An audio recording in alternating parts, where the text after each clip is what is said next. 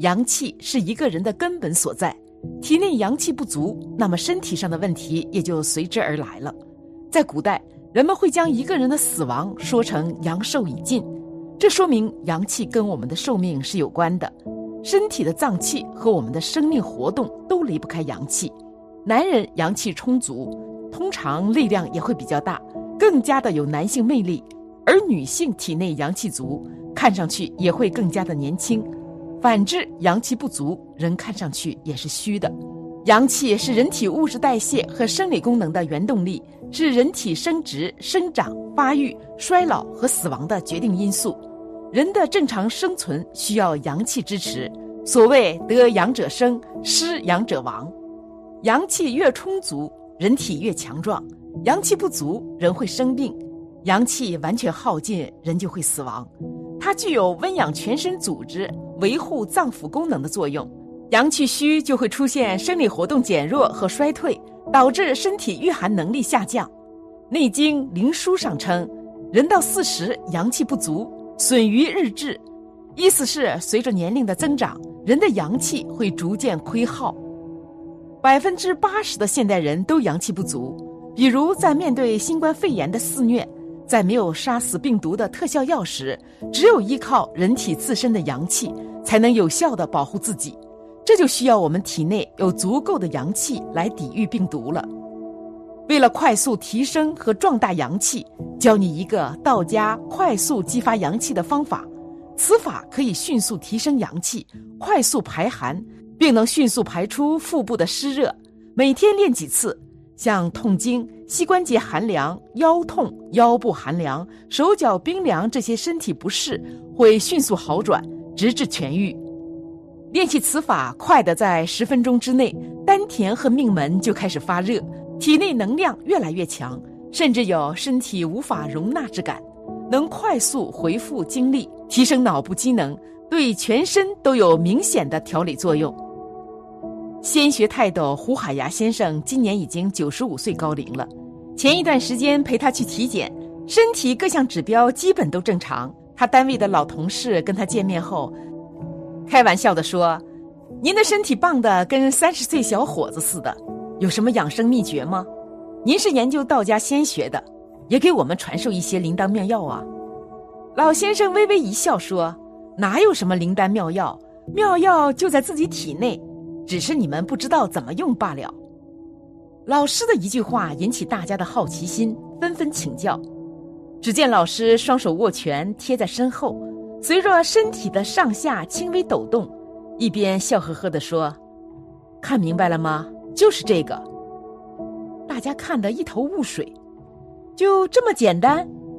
老师颇有深意地说：“千万别小看这个动作。”在过去，你花多少钱都不一定能学得到，这可是千金不换的秘诀呀。这样一来，大家更好奇了，赶紧追问是怎么回事。老师说，其实古书里面都讲了，流水不腐，户枢不蠹，要活就得动啊，关键是如何去动。这个方法最大的功效是鼓动肾气，短时间内使人体阳气生发起来。肾乃先天之本，主人体水液，喜暖怕寒。长期从事脑力劳动的人好静不好动，导致人体阴气过剩，阳气相对不足，会产生乏累、疲劳、健忘等症状。用这个方法三到五分钟，就可以缓解一个小时连续劳动的疲劳，很适合现在从事脑力劳动的人。这个方法还适合中老年人养生。人老腿先衰，腰腿通相连，其实是肾气衰了。按摩肾腧有直接补肾的功效。中老年人平时动一动，肾气足了，自然腰背也就不弯了。听了老师这么一解释，大家纷纷学着刚才老师的样子比划起来。我也习练这个方法多年，觉得特别好，亲身实践下来更是深有感触，获益匪浅。曾经有一次应约到北京一所著名高校讲养生，有学生问我：“您净搞临床诊疗，还要做学术研究，您怎么还有那么好的精力呢？”我没有直接回答他的问题，而是从座位上找了一位看起来精神不太好的学生，让他到台前做胡老传给我的这个瞬间强肾法的动作。我让他双手握拳，掌心虚空，贴在肾腧位置，利用膝关节的上下抖动进行反复摩擦，双拳不动，双脚随着身体抖动轻微起颠，感觉到腰部轻微发热为止。三五分钟后，这位学生高兴地说：“从来没感觉这么轻松过，这个方法真有效。”一时间，课堂上沸腾起来。由此可见，这个方法对谁最管用？恰恰是过度疲劳、精神不好、睡眠不足的人。现在大多数人连休息的时间都没有，更不用说保持充沛的精力了。前苏联有一位生理学家，经过多年的研究。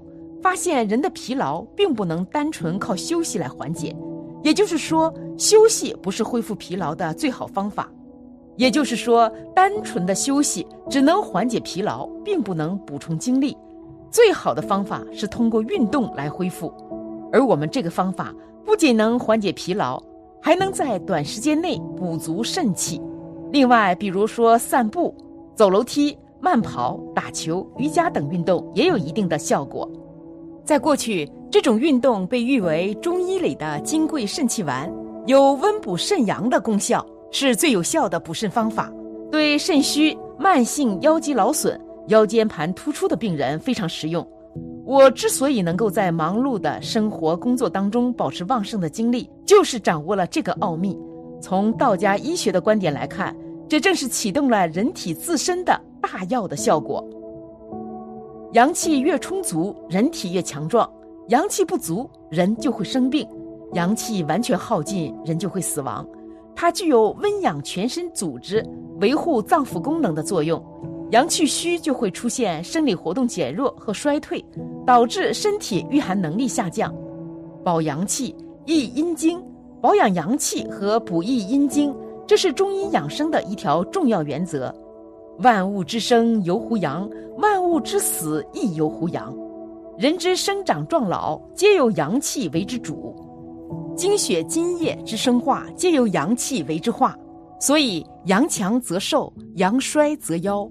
养生必须养阳，但善养生者又必须保其精，因为精盈则气盛，气盛则神全，神全则身健。那么，阳气是怎么被消耗掉的呢？由于运动、思考、劳力、精神损耗等因素，都在不知不觉中一点点的消耗我们的阳气。当阳气透支的时候，生命也就画上了句号。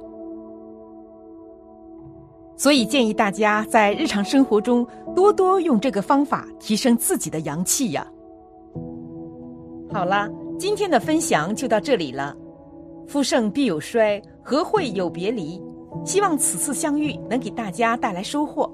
如果您喜欢本期内容，请在视频下方点个赞，或者留言给出您的建议。还可以在右下角点击订阅和分享。您的支持是我最大的动力。咱们下期不见不散。